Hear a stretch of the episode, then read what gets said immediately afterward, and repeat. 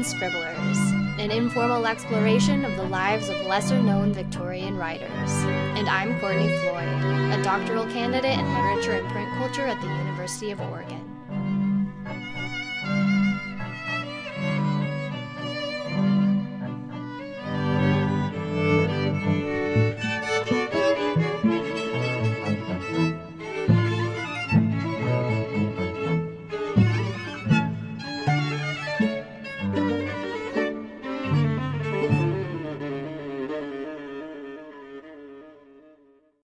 Hi, guys, welcome back to episode 4, part 2, in which we finish reading Braddon's 1894 short story Herself. When we left off, our narrator had visited her friend Loda's home in Taggia and found her in a horrible state of health, and she's scared for her life and wondering what the influences of the house are that are causing this health crisis in her friend. So today we pick up with chapter 3 Sometimes they fade and die.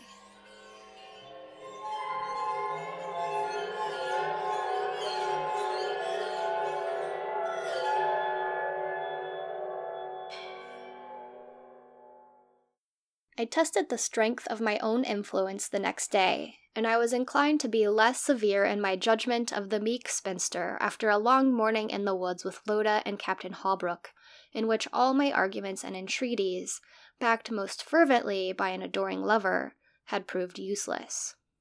I am assured that no place could suit my health better, Lotus said decisively, and I mean to stay here till my doctor orders me to Varese or home to England. Do you suppose I spent a year's income on the villa with the idea of running away from it? I am tired to death of being teased about the place. First it is Auntie, and then it is Captain Holbrook, and now it is young Helen. Villa, gardens, and woods are utterly lovely, and I mean to stay. But if you are not happy here, Who says I am not happy? your face says it, Loda. I'm just as happy here as I should be anywhere else, she answered doggedly. And I mean to stay. She set her teeth as she finished the sentence, and her face had a look of angry resolve that I had never seen in it before. It seemed as if she were fighting against something, defying something. She rose abruptly from the bank upon which she had been sitting, in a sheltered hollow, near the rocky cleft where a ruined oil mill hung mouldering on the brink of a waterfall, and she began to walk up and down very fast, muttering to herself with frowning brows. I shall stay, I shall stay. I heard her repeating as she passed me. After that miserable morning, miserable in a climate and a scene of loveliness where bare existence should have been bliss, I had many serious conversations with Captain Holbrook, who was at the villa every day, the most wonderful and devoted of lovers. From him I learnt all that was known of the house in which I was living. He had taken infinite pains to discover any reason, in the house or the neighborhood, for the lamentable change in Loda, but with the slightest results. No legend of the supernatural was associated with the Orange Grove, but on being questioned searchingly, an old Italian physician who had spent his life at Taggia and who had known Ruffini confessed that there was a something, a mysterious something, about the villa which seemed to have affected everybody who lived in it, as owner or master, within the memory of the oldest inhabitant. People are not happy there, as they are not happy. And sometimes they fade and die. Invalids who come to the south to die? Not always. The signorina's grandfather was an elderly man, but he appeared robust when he came. However, at that age, a sudden break-up is by no means wonderful. There were previous instances of decay and death far more appalling, and in some ways mysterious. I am sorry the young lady has spent so much money on the villa. What does money matter if she would only go elsewhere? She would not. That was the difficulty. No argument of her lover's could move her. She would go in April, she told him, at the season for departure, but not even his persuasion, his urgent prayers, would induce her to leave one week or one day sooner than the doctor ordered. I should hate myself if I were weak enough to run away from this place, she said. And it seemed to me that those words were the clue to her conduct, and that she was making a martyr of herself rather than succumb to something of horror which was haunting and killing her. Her marriage had been fixed for the following June, and George Holbrook was strong in the rights of a future husband, But submissive as she was in all other respects, upon this point she was stubborn, and her lover's fervent pleading moved her no more than the piteous entreaties of her spinster aunt. I began to understand that the case was hopeless, so far as Loda's well being depended upon her speedy removal from the Orange Grove. We could only wait as hopefully as we could for April and the time she had fixed for departure. I took the earliest opportunity of confiding my fears to the English physician, but clever and amiable as he was, he laughed all ideas of occult influence to scorn. From the moment the sanitary engineer, a really scientific man, certified this house as a healthy house, the last word was said as to its suitableness for Miss Hammond. The situation is perfect, the climate all that one could desire. It would be folly to move her till the spring is advanced enough for Varese or England. What could I say against this verdict of local experience? Loda was not one of those interesting and profitable cases which a doctor likes to keep under his own eye. As a patient, her doctor only saw her once in a way, but he dropped in at the villa often as a friend, and he had been useful in bringing nice people about her. I pressed the question so far as to ask him about the rooms at the back of the house, the old monkish rooms which had served as an infirmary in the 17th and 18th centuries. Surely those rooms must be cold and damp. Damp, no. Cold, yes. All north rooms are cold on the Riviera, and the change from south to north is perilous, but as no one uses the old monkish rooms, their aspect can make little difference. Does not Miss Hammond use those rooms sometimes? Never, I believe. Indeed, I understood Miss Elderson to say that the corridor leading to the old part of the house is kept locked, and that she has the key. I take it the good lady thinks that if the rooms are haunted, it is her business to keep the ghosts in safe custody, as she does the groceries. Has nobody ever used these rooms since the new villa was built? I asked. Mr. Hammond used them and was rather attached to that part of the house. His library is still there, I believe, in what was once a refectory. I should love to see it. You have only to ask Miss Elderson. I did ask Miss Elderson, without an hour's delay, the first time I found myself alone with her. She blushed, hesitated, assured me that the rooms contained nothing worth looking at, and fully confessed that the key was not come atable. I've not lost it, she said. It is only mislaid. It is sure to turn up when I am looking for something else. I put it in a safe place. Miss Elderson's places of safety had been one of our stock jokes ever since I had known Loda and her aunt, so I was inclined to despair of ever seeing those mysterious rooms in which the monks had lived. Yet, after meditating upon the subject in a long ramble on the hill above the villa, I was inclined to think that Loda might know more about that key than the good, simple soul who had mislaid it. There were hours in every day during which my friend disappeared from the family circle, hours in which she was supposed to be resting inside the mosquito curtains in her own room. I had knocked at her door once or twice during this period of supposed rest, and there had been no answer. I had tried the door softly and had found it locked, and had gone away believing my friend fast asleep. But now I began to wonder whether Loda might not possess the key of those uninhabited rooms, and for some strange capricious motive spend some of her lonely hours within those walls. I made an investigation at the back of the villa the following day, before the early coffee and the rolls, which we three spinsters generally took in the veranda on warm sunny mornings, and most of our mornings were warm. I found the massive Venetian shutters firmly secured inside, and affording not a glimpse of the rooms within. The windows looked straight upon the precipitous hill, and these northward facing rooms must needs be dark and chilly at the best of times. My curiosity was completely baffled. Even if I had been disposed to do a little housebreaking, there was no possibility of opening those two solid looking shutters. I tugged at the fastening savagely, but made no more impression than if I had been a fly. So we're going to take a quick break, and when we get back, we'll move on to chapter 4.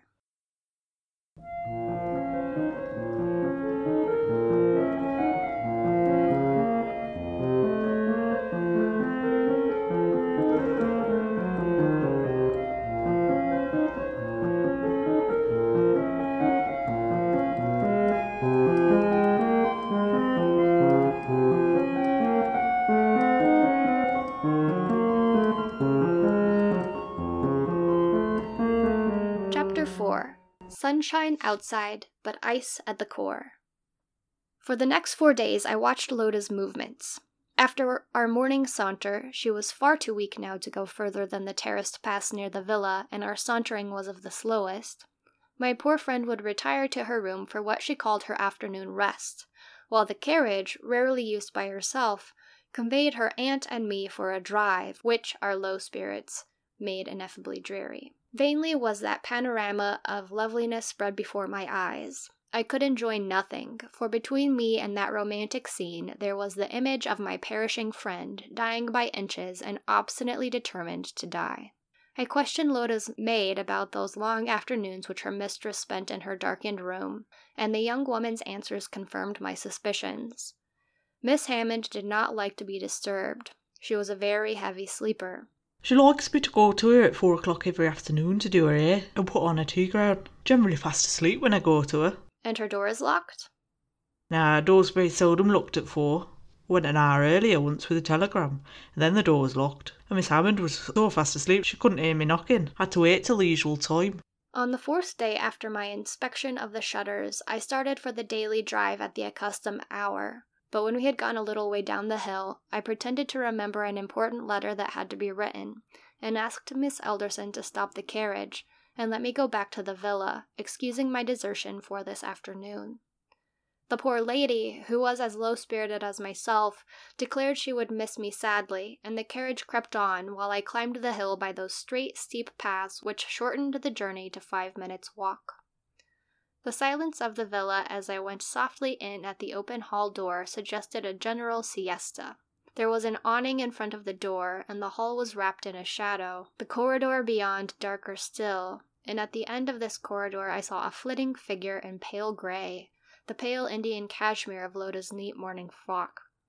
I heard a key turn, then the creaking of a heavy door, and the darkness had swallowed that pale gray figure. I waited a few moments, and then stole softly along the passage. The door was half open, and I peered into the room beyond.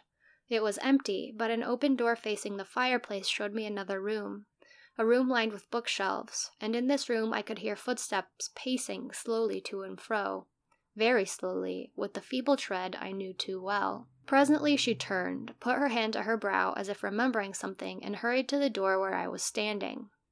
It is I, Lotta, I called out as she approached me, lest she should be startled by my unexpected presence. I had been mean enough to steal a march upon her, but I was not mean enough to conceal myself. You here?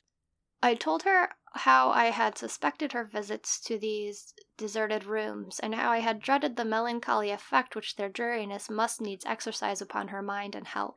Do you call them dreary? she asked with a curious little laugh. I call them charming. They're the only rooms in the house that interest me, and it's just the same with my grandfather. He spent his declining days in these queer old rooms, surrounded by these queer old things. She looked round her with furtive, wandering glances at the heavy old bookshelves, the black and white cabinets, the dismal old Italian tapestry, and at a Venetian glass which occupied a narrow recess at the end of the inner room, a glass that reached from floor to ceiling, and in a florid carved frame, from which the gilding had mostly worn away. Her glance lingered on this Venetian glass, which to my uneducated eye looked the oldest piece of furniture in the room, the surface was so clouded and tarnished that although Lotta and I were standing opposite it at a little distance, I could see no reflection of ourselves or of the room. You cannot find that curious old glass very flattering to your vanity, I said, trying to be sprightly and careless in my remarks, while my eyes were watching that wasted countenance with its hectic bloom and those two brilliant eyes. No, it doesn't flatter, but I like it she said, going a little nearer the glass, and then suddenly drawing a dark velvet curtain across the narrow space between the two projecting bookcases. I had not noticed the curtain till she touched it, for this end of the long room was in shadow. The heavy shutters which I had seen outside were closed over two of the windows, but the shutters had been pushed back from the third window, and the casements were open to the still soft air. There was a sofa opposite the curtained recess, Lotta sank down upon it, folded her arms, and looked at me with a defiant smile. Well, what do you think of my den? she asked. I think you could not have chosen a worse. And yet my grandfather liked these rooms better than all the rest of the house. He almost lived in them. His old servant told me so. An elderly fancy which no doubt injured his health. People choose to say so, because he died sooner than they expected. His death would have come at the appointed time. The day and hour were written in the book of fate before he came here. The house had nothing to do with it. Only in this quiet old room he had time to think of what was coming. He was old and had lived his life. You are young, and life is all before you. All? she echoed with a laugh that chilled my heart. I tried to be cheerful, matter of fact, practical. I urged her to abandon this dismal library with its dry old books, airless gloom, and northern aspect. I told her she had been guilty of an unworthy deceit in spending long hours in rooms that had been especially forbidden her. She made an end of my pleading with cruel abruptness. You are talking nonsense, Helen. You know that I am doomed to die before the summer is over, and I know that you know it. You were well when you came here. You have been growing worse day by day. My good health was only seeming. The seeds of disease were here, touching her contracted chest. They have only developed. Don't talk to me, Helen. I shall spend my quiet hours in these rooms till the end, like my poor old grandfather. There need be no more concealment or double dealing. This house is mine, and I shall occupy the rooms I like. She drew herself up haughtily as she rose from the sofa, but the poor little attempt at dignity was spoilt by a paroxysm of coughing that made her glad to rest in my arms, while I laid her gently down upon the sofa. The darkness came upon us while she lay there, prostrate, exhausted, and that afternoon in the shadow of the steep hill was the first of many such afternoons. From that day she allowed me to share her solitude, so long as I did not disturb her reveries, her long silences, or brief snatches of slumber. I sat by the open window and worked or read, while she lay on the sofa or moved softly about the room, looking at the books on the shelves, or often stopping before that dark Venetian glass to contemplate her own shadowy image. I wondered exceedingly in those days what pleasure or interest she could find in surveying that blurred shadow of her faded beauty. Was it in bitterness she looked at the altered form, the shrunken features, or only in the philosophical wonder such as Marlborough felt when he pointed to the withered old form in the glass, the poor remains of peerless manhood, and exclaimed, That was once a man. I had no power to withdraw her from that gloomy solitude. I was thankful for the privilege of being with her, able to comfort her in moments of physical misery. Captain Holbrook left within a few days of my discovery, his leave having so nearly expired that he had only just time enough to get back to Portsmouth, where his regiment was stationed.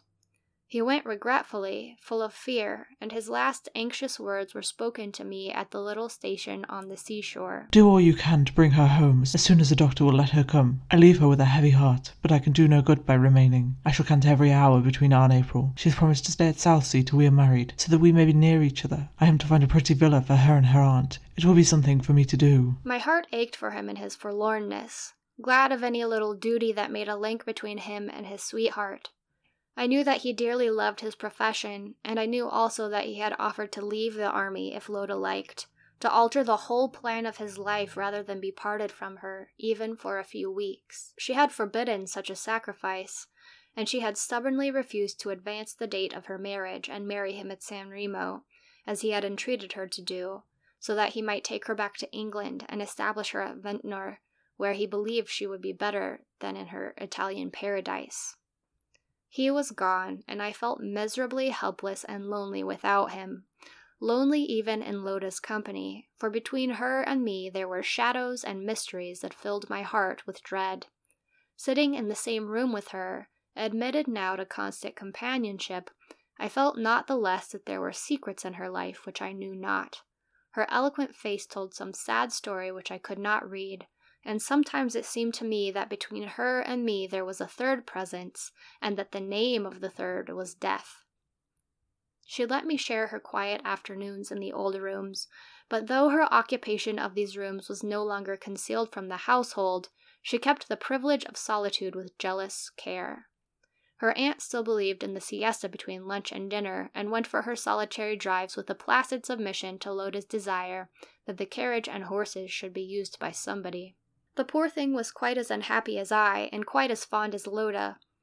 But her feeble spirit had no power to struggle against her niece's strong will. Of these two, the younger had always ruled the elder. After Captain Holbrook's departure, the doctor took his patient seriously in hand, and soon I perceived a marked change in his manner of questioning her, while the stethoscope came now into frequent use. The casual weekly visits became daily visits, and in answer to my anxious questions, I was told that the case had suddenly assumed a serious character. We have something to fight against now, said the doctor. Until now, we have had nothing but nerves and fancies. And now? The lungs are affected. This was the beginning of a new sadness. Instead of vague fears, we had now the certainty of evil. And I think in the dreary days and weeks that followed, the poor old aunt and I had not one thought or desire or fear which was not centered in the fair young creature whose fading life we watched. Two English nurses, summoned from Cannes, aided in the actual nursing, for which trained skill was needed. But in all the little services which love can perform, Miss Elderson and I were Loda's faithful slaves. I told the doctor of her afternoon spent in her grandfather's library, and I told him also that I doubted my power, or his, to induce her to abandon that room. She has a fancy for it, and you know how difficult fancies are to fight with when anyone is out of health. It is a curious fact, said the doctor, that in every bad case I have attended in this house, my patient has had an obstinate preference for that dull, cold room. When you say every bad case, I think you must mean every fatal case, I said. Yes, unhappily, the three or four cases I am thinking of ended fatally, but that fact need not make you unhappy. Feeble, elderly people come to the southern shore to spin out the frail thread of life that is at breaking point when they leave England. In your young friend's case, sunshine and balmy air may do much. She ought to live on the sunny side of the house, but her fancy for her grandfather's library may be indulged all the same. She can spend her evenings in that room, which can be made thoroughly warm and comfortable before she enters it. The room is well built and dry. When the shutters are shut and the curtains drawn and the temperature carefully regulated, it will be as good a room as any other for the lamplight hours. But for the day, let her have all the sunshine she can. I repeated this little lecture to Loda, who promised to obey. I like the queer old room, she said, and Helen, don't think me a bear if I say that I should like to be alone there sometimes, as I used to be before you hunted me down. Society is very nice for people who are well enough to enjoy it, but I'm not up to society not even yours and Auntie's. Yes, I know what you are going to say. You sit like a mouse and don't speak till you are spoken to. But the very knowledge that you are there, watching me and thinking about me, worries me. And as for the Auntie, with her little anxious fidgetings, wanting to set on my footstool and shake up my pillows and turn the leaves of my books, and always making me uncomfortable in the kindest way, dear soul, well, I don't mind confessing that she gets on my nerves and makes me feel as if I should like to scream. Let me have one hour or two of perfect solitude sometimes, Helen. The nurse doesn't count. She can sit in the room and you will know that I am not going to die suddenly without anybody to look on at my poor little tragedy. She had talked longer and more earnestly than usual, and the talking ended in a fit of coughing which shook the wasted frame. I promised that all should be as she wished. If solitude were more restful than even our quiet companionship, she should be sometimes alone. I would answer for her aunt as for myself. The nurses were two bright, capable young women, and were used to the caprices of the sick. I told them exactly what was wanted a silent, unobtrusive presence, a watchful care of the patient's physical comfort by day and night. And henceforth, Loda's evenings were spent for the most part in solitude. She had her books and her drawing board, on which with light, weak hand she would sketch faint remembrances of the spots that had charmed us most in our drives or rambles. She had her basket overflowing with scraps of fancy work, beginnings of things that were to have no end. Ah, she doesn't read very long or work for more than ten minutes at a time. She just dozes away most of the evening, walks about the room now and then, and stands to look at herself in the gloomy old glass. It's strange that she should be so fond of looking in the glass, poor dear. She can scarcely fail to see this change in herself. No, no, she must see, and it is breaking her heart. I wish she would do away with every looking glass in the house, said I, remembering how pretty she had been in the fresh bloom of her happy girlhood only six months before that dreary time. She's very fond of going over her grandfather's papers, the nurse told me. There's a book I see her reading very often, a manuscript book. His diary, perhaps, said I. It might be that, but it's strange that she should care to pore over an old gentleman's diary. Strange, yes. But all her fancies and likings were strange ever since I had entered that unlucky house. In her thought of her lover, she was not as other girls. She was angry when I suggested that we should tell him of her illness, in order that he might get leave to come to her, if it were only for a few days. No, no, let him never look upon my face again, she said. It is bad enough for him to remember me as I was when we parted at the station. It is ever so much worse now, and it will be, oh Helen, to think of what must come at last. She hid her face in her hands, and the frail frame was convulsed with the vehemence of her sobbing. It was long before I could soothe her, and this violent grief seemed the more terrible because of the forced cheerfulness of her usual manner.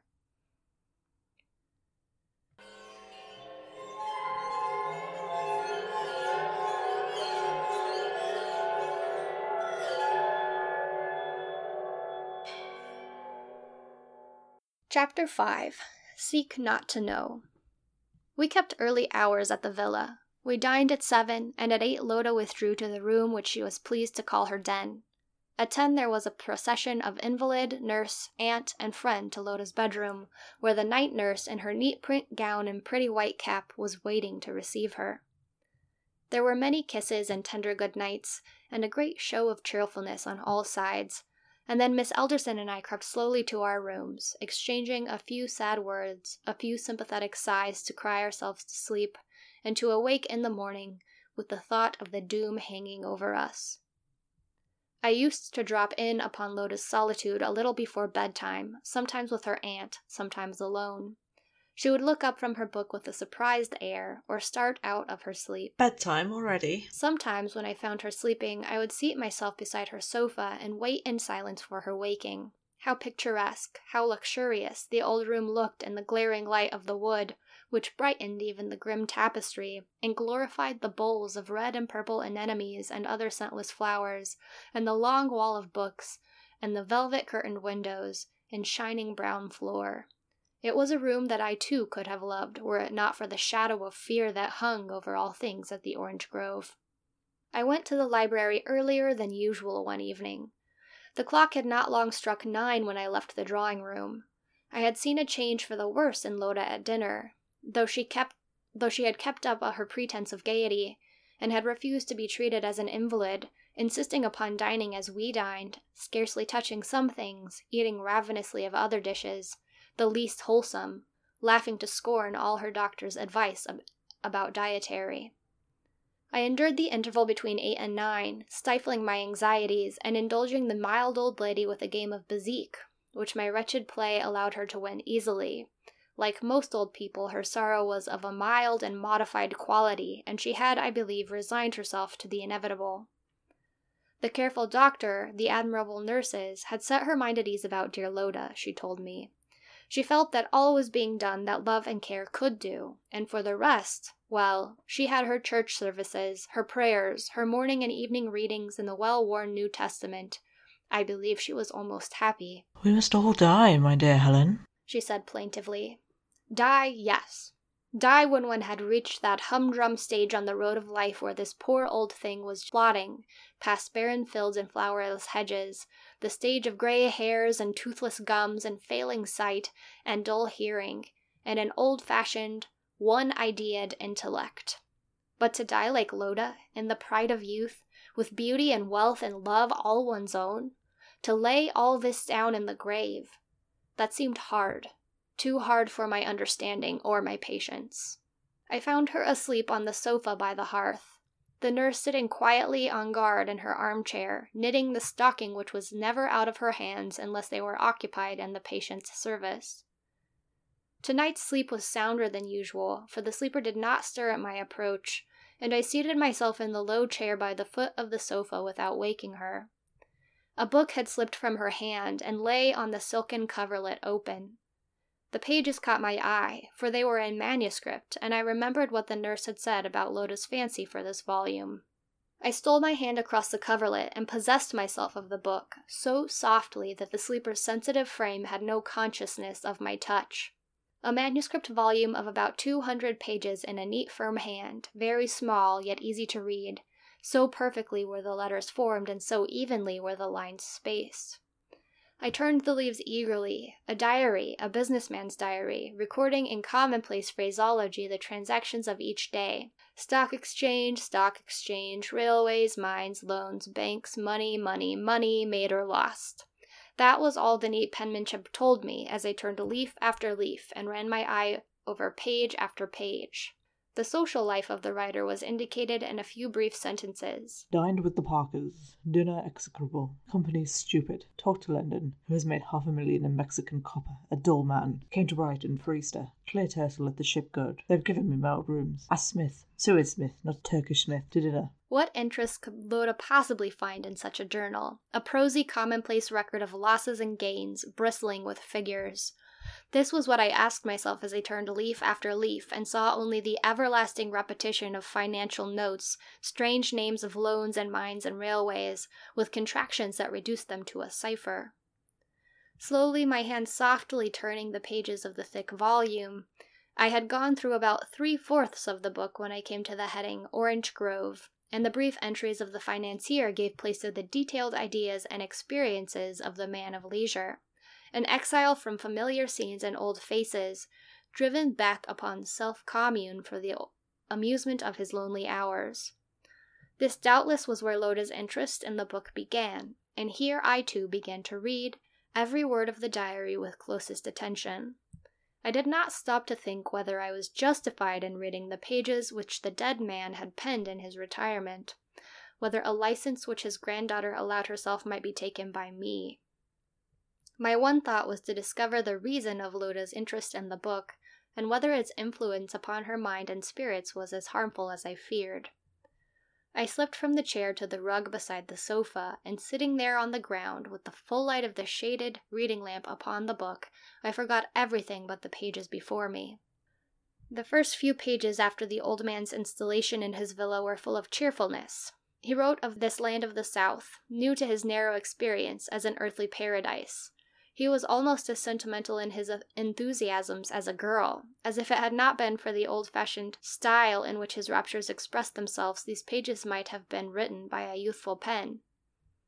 He was particularly interested in the old monkish rooms at the back of the villa, but he fully recognized the danger of occupying them. I've put my books in the long room which was used as a refectory, he wrote. But as I now already look at them, there is no fear of my being tempted to spend more than an occasional hour in the room. Then, after an interval of nearly a month, I have arranged my books, as I find the library the most interesting room in the house. My doctor objects to the gloomy aspect, but I find a pleasing melancholy in the shadow of the steep hollow clad hill. I begin to think that this life of retirement, with no companions but my books, suits me better than the pursuit of money making, which has occupied so large a portion of my later years. Then followed pages of criticism upon the books he read history, travels, poetry, books which he had been collecting for many years, but which he was now only beginning to enjoy.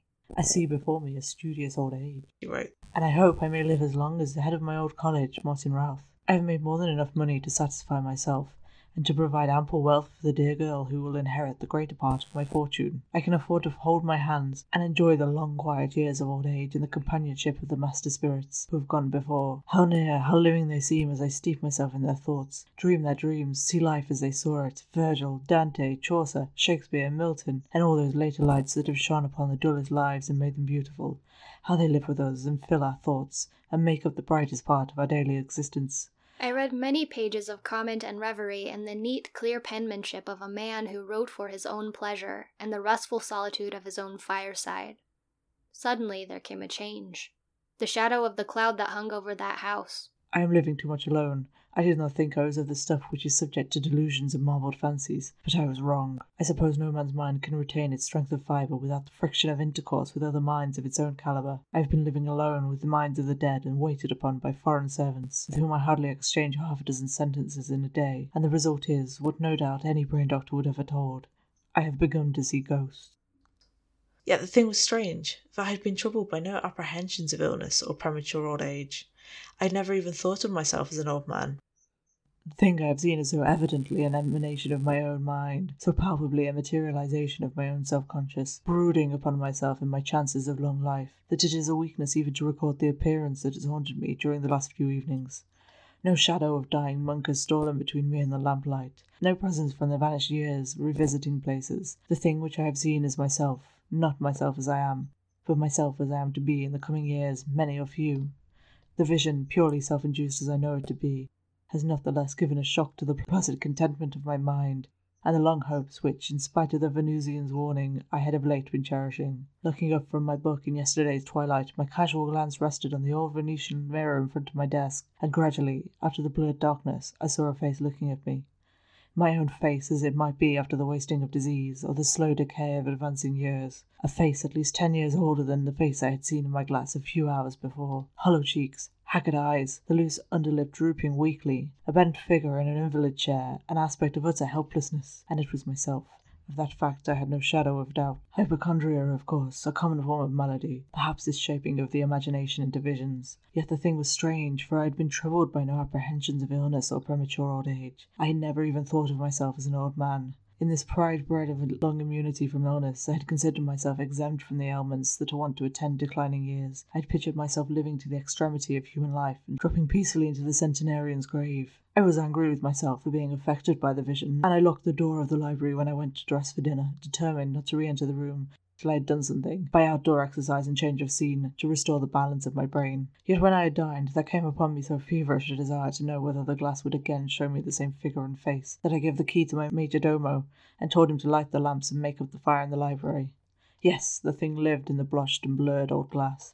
The dusky surface, which was too dull to reflect the realities of life, gave back that vision of age and decay with an unalterable fidelity. The face and figure came and went, and the glass was often black. But whenever the thing appeared, it was the same, the same in every dismal particular, in all the signs of senility and fading life. This is what I am to be twenty years hence. A man of eighty might look like that. Yet I had hoped to escape that bitter lot of gradual decay which I had seen and pitied in other men. I had promised myself that the reward of a temperate life, a life free from all consuming fires of dissipation or tempestuous passions, be a vigorous and prolonged old age. So surely as I had toiled to amass fortune, so surely also had I striven to lay up for myself long years of health and activity, a life prolonged to the utmost span. There was a break of ten days in the journal, and when the record was resumed, the change in the writing shocked me. The neat, firm penmanship gave place to weak and straggling characters which, but for marked peculiarities in the formation of certain letters, I should have taken for the writing of a stranger. The thing is always there in the black depths of that damnable glass, and I spend the greater part of my life watching for it. I've struggled in vain against the bitter curiosity to know the worst which the vision of the future can show me. Three days ago I flung the key of this detestable room into the deepest well on the premises, but an hour afterwards I sent to Tangier for a blacksmith, and had the lock picked, and ordered a new key and a duplicate, lest in some future fit of spleen I could throw away a second key, and suffer agonies before the door could be opened. Tunica Sirius, Guerreri Nefas. Vainly the poet's warning buzzes and booms in my vexed ear, repeating itself perpetually like the beating of a pulse in my brain, or like the ticking of a clock that will not let a man sleep. Squirere nefas, squirere nefas. The desire to know more is no stranger than reason.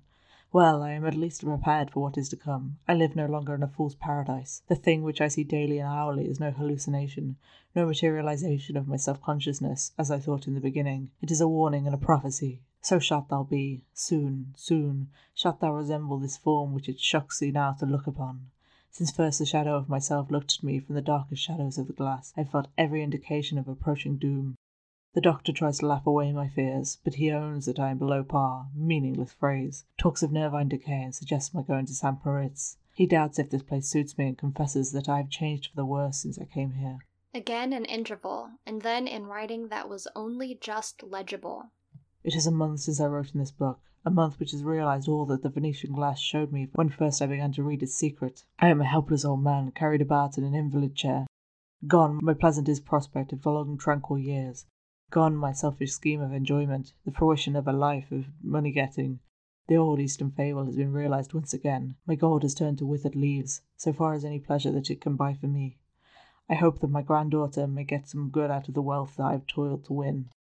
Again a break, longer this time, and again the handwriting showed signs of increasing weakness. I had to pore over it closely in order to decipher the broken, crooked lines penciled casually over the pages. The weather is insufferably hot, but too ill to be moved. In library, coolest room, doctor no objection. I've seen the last picture in the glass. Death, corruption, cabin of Lazarus, and no Redeemer's hand to raise the dead. Horrible, horrible, myself as I must be. Soon, soon, how soon? And then, scrawled in a corner of the page, I found the date June 24, 1889. I knew that Mr. Hammond died in, er- in the July of that year. Seated on the floor, with my head bent over the pages and reading more by the light of the blazing logs than by the lamp on the table above me, I was unaware that Lota had awoke and had raised herself from her reclining position on the sofa. I was still absorbed in my study of those last horrible lines when a pale hand came suddenly down upon the open book, and a laugh which was almost a shriek ran through the silent spaces around us. The nurse started up and ran to her patient, who was struggling to her feet and staring wildly into the long narrow glass in the recess opposite her sofa. Look, look, she shrieked. It has come. The vision of death, the dreadful face, the shroud, the coffin. Look, Helen, look. My gaze followed the direction of those wild eyes, and I know not whether my excited brain conjured up the image that appalled me. This alone I know that in the depths of that dark glass, indistinct as a form seen through turbid water, a ghastly face, a shrouded figure looked out at me as one dead in the bottom of a tomb. A sudden cry from the nurse called me from the horror of that vision to stern reality, to see the lifeblood ebbing from the lips I had kissed so often with all a sister's love. My poor friend never spoke again. A severe attack of hemorrhage hastened the inevitable end, and before her heartbroken lover could come to clasp the hand and gaze into her fading eyes, Violetta Hammond passed away. The end. Or is it?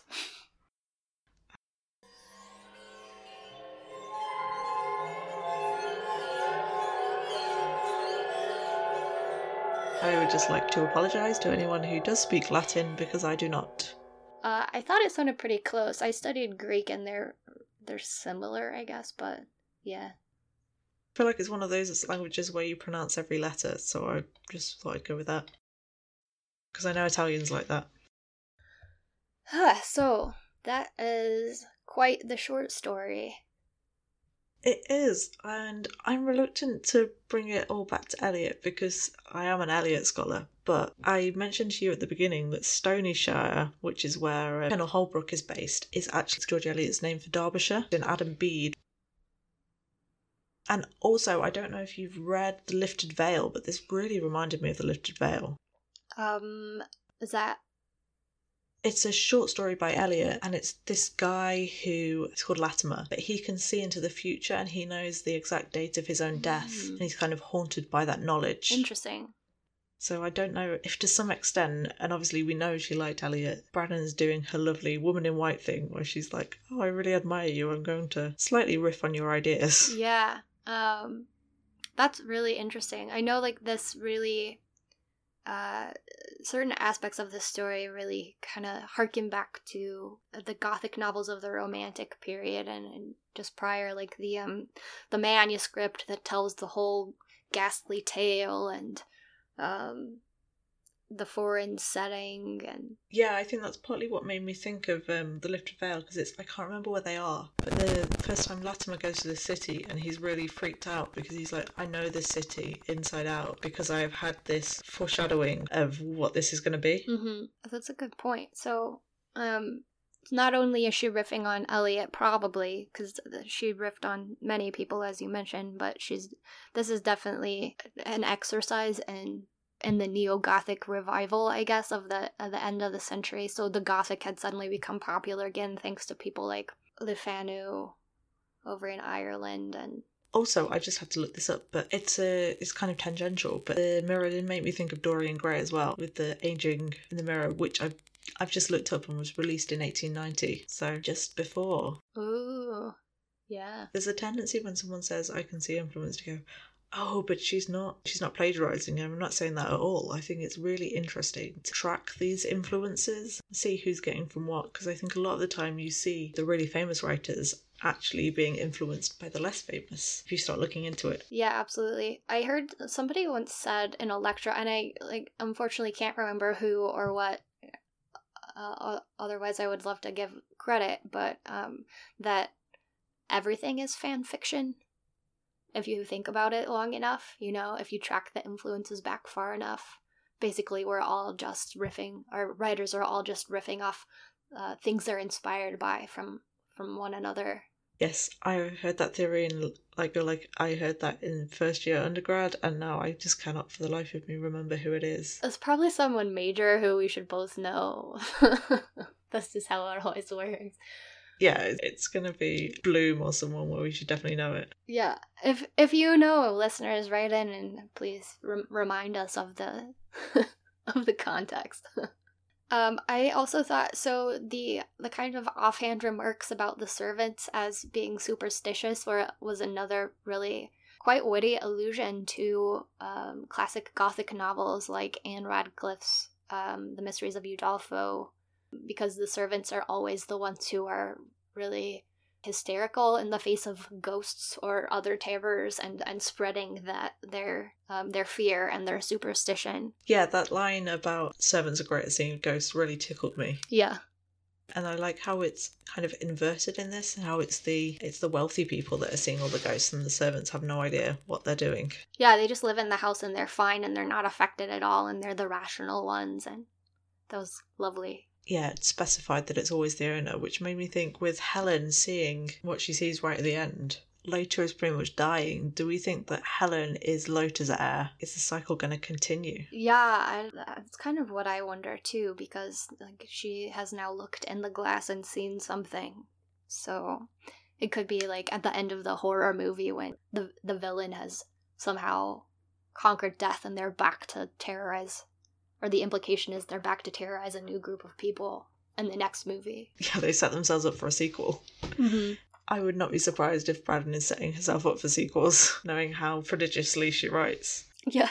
Uh, so, kind of in that context, then I wonder. So, this is set in Mediterranean area, but it's um dealing with the British landed classes and like they're the ones who are being punished or affected by this cursed mirror. So is this do we can we even intuit that this is some sort of class critique by Braddon or yeah, I think that's a really good point. There's so many mentions of, like you said, there's all the mentions of the servants, and then there's so much about how much she spent on this villa, putting electric lights in there because she wants everyone in the town to see. I think that's the bit that really struck me where I was like, you're going to some town where I don't know what the economic situation of the town is, but potentially you're going to a town where people are thinking about whether they can afford to light a tallow candle and going, look at me on the hill with my electric lights. Yeah.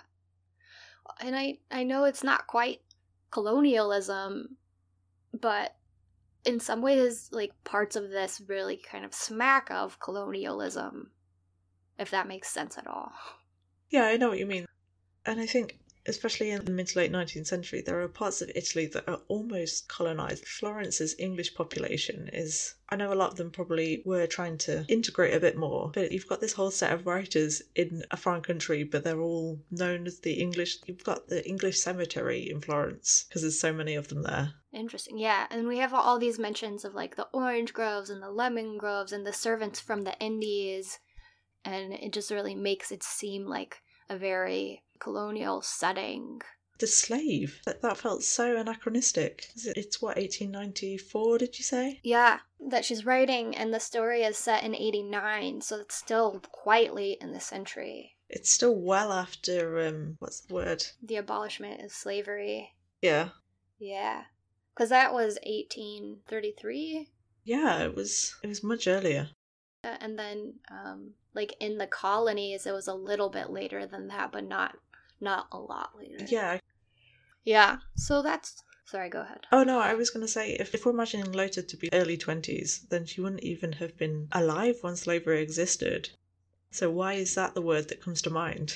You know or is braddon using it figuratively and then like that's a really weird and powerful uh, diction choice if she's using it even figuratively. So they are in Italy, so it's not colonial in that sense, but obviously her father's been the consul at Pekin, so there is colonial interest there. And then obviously Braddon's brother is the Prime Minister of Tasmania, isn't he?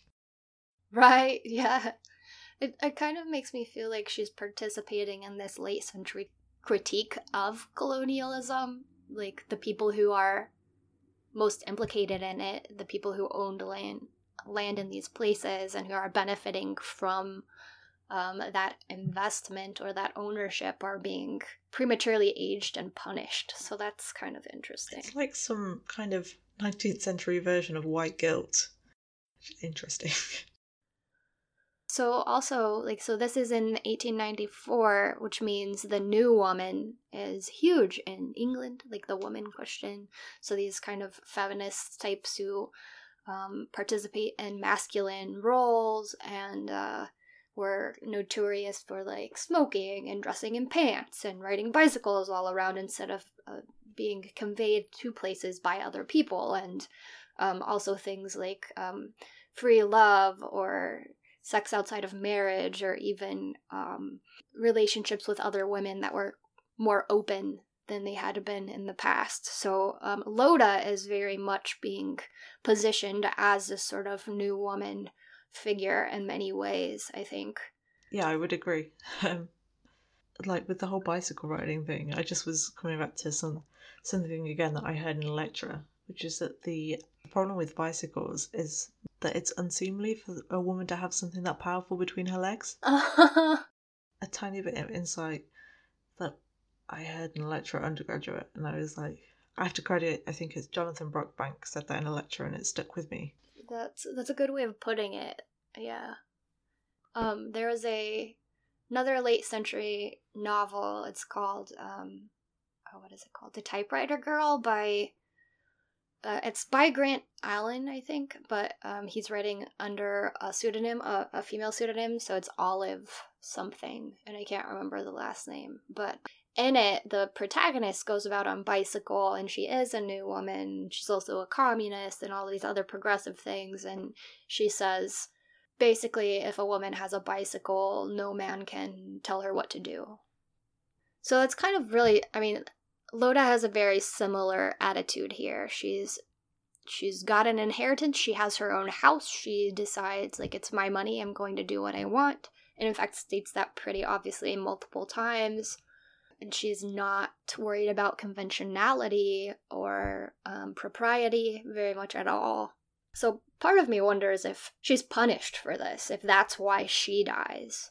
Yeah, this is a thing that I keep coming up against, and it's you have in a novel some woman who goes against expectations, and it's great, and then she either dies or she gets married, and she just gets tamed, and it's almost like the writer really wants to write these women, but then she has to appease the mainstream audience by going, "Oh, it's okay because she's gonna die," so I'm not really saying it's okay. Right. Yeah.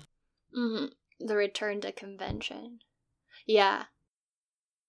Um, so even like this is foreshadowed in the first chapter when the lawyer says, Then, madame, I have done. A wilful woman must have her way, even when it is a foolish way. At the start, Lotus says to Helen, they show you Ruffini's house at Taggia, his actual house where he actually lived. That interested me, and I was like, who is this guy?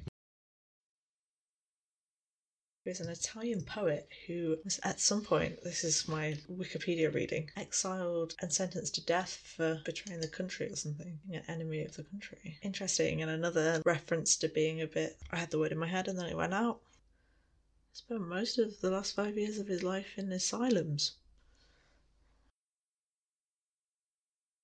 Yeah, Wikipedia, that great resource that you should always use in your essays, says he was condemned to death as an enemy of the state and living in exile in Paris. But I can't find out why he was condemned huh. to death. Interesting. Maybe that's something we can add in show notes. Is that the fascinating subtext? It sounds like. Oh, can you shed any light on this uh, running joke about Brighton?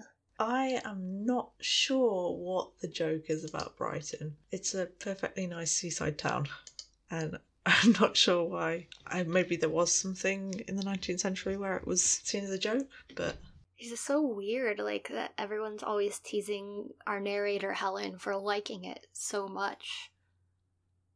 Maybe Braddon has an inside joke about it or something. Yeah, I think possibly what's going on is that, like I said, it's a perfectly nice seaside town, and maybe they're saying Helen's a bit unadventurous in that she's just like, let's go to this place that we know is nice, rather than risking it on the Italian villa. Mm. Yeah, that's definitely the sense I was getting, but I was just not sure if there was something.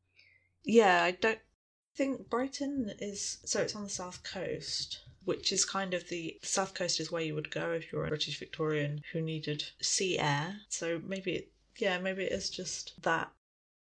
Well, I guess was it like was it um conventional to do like to vacation to go on holiday to Brighton? Was that kind of a a commonplace move? Yeah, it might be because it's not that far from London. It's by this point you would have been able to get a train from London, so maybe that makes it a bit more conventional. It's really convenient to get there and yeah, that makes sense. Yeah, it could be that. Yeah, like you say, we can have a dig into it and put it in the show notes. Yes. We're so prepared this time. So professional. It's um for uh for those of you who are not in academia, this is midterm for me, or almost. We're, we're in week three here in Oregon. Um, so things are getting fairly hectic and grading piles are stacking up and preparing had extra there were extra obstacles in the way to yes. find the time to do this research but yes i am trying to race to finish a chapter so i sympathize with you. Uh we we did it. It's recorded. Yay. Exactly. And it's a lovely story. So do you have any um last thoughts? I think we should maybe start wrapping up now yes i think that would be a, a good idea I think it's a shame that her short stories aren't more well known because it's obviously it's a really accessible way to get to know about new writers. Mm-hmm. Yeah, it is a really charming short story. Lovely. Yeah, she's also got um, in this same collection, which is The Face in the Glass, which was uh, put out by the British Library. Um, I think headed up by Janine Hatter. I need to double check that. But she has a, a vampire novella called Good Lady Ducayne, which was written two years after the story we read today, so in 1896. So that came out the year before Dracula. And if you're interested in Dracula or vampire novels in general, that would be a great place to start reading Braddon's work if you're interested in learning more and reading more. Oh, that's fascinating. Yeah.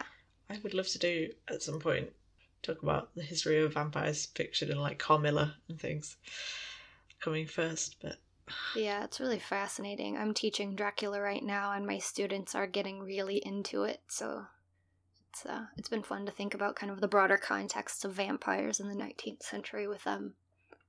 Okay, so I think that's all we have for you today, listeners. Have a fun and safe Halloween weekend, and we'll be back soon with more content. Have a spooky weekend. Yes. Thanks for listening. Thanks. After the Ball, sung by Mr. George J. Gaskins.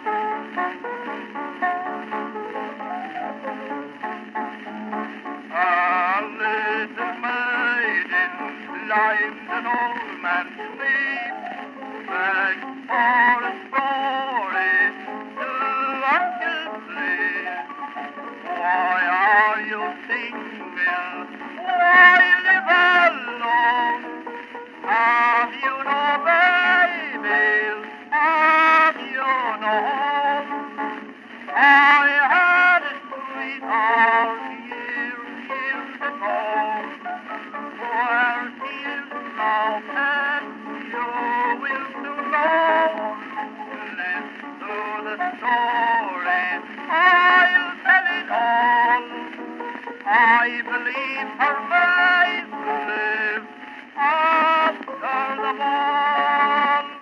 listeners. It's Future Courtney popping back in to make a few exciting announcements about things that have happened since we recorded. So, first and most exciting, I think, is that Eleanor has agreed to come on as a full time co host starting next season. So, three cheers for more Eleanor! Yay! Eleanor has brought so much to the show, and I am looking forward to working with her more as we continue to explore lesser known Victorian writers and their work. Second, and also very exciting, is that we have launched our official website. It is www.victorianscribblers.com. And there you can learn more about the podcast. There are links to our Patreon and social media pages. We, of course, will be posting podcast episodes there, and you can subscribe to our podcast through that website. And also, something I'm really excited about is our corrections page, where we will list revisions to flubs or inaccuracies as they come up in the podcast instead of retroactively going back and fixing those in the audio files, which would be a momentous task. So please keep an eye out there, or we'll point you to it as need be if we have important revisions to make to anything that we've said in the podcast. And please just check out the website too. Thanks for listening, guys. Bye. Music for this podcast courtesy of Musopen, www.musopen.org.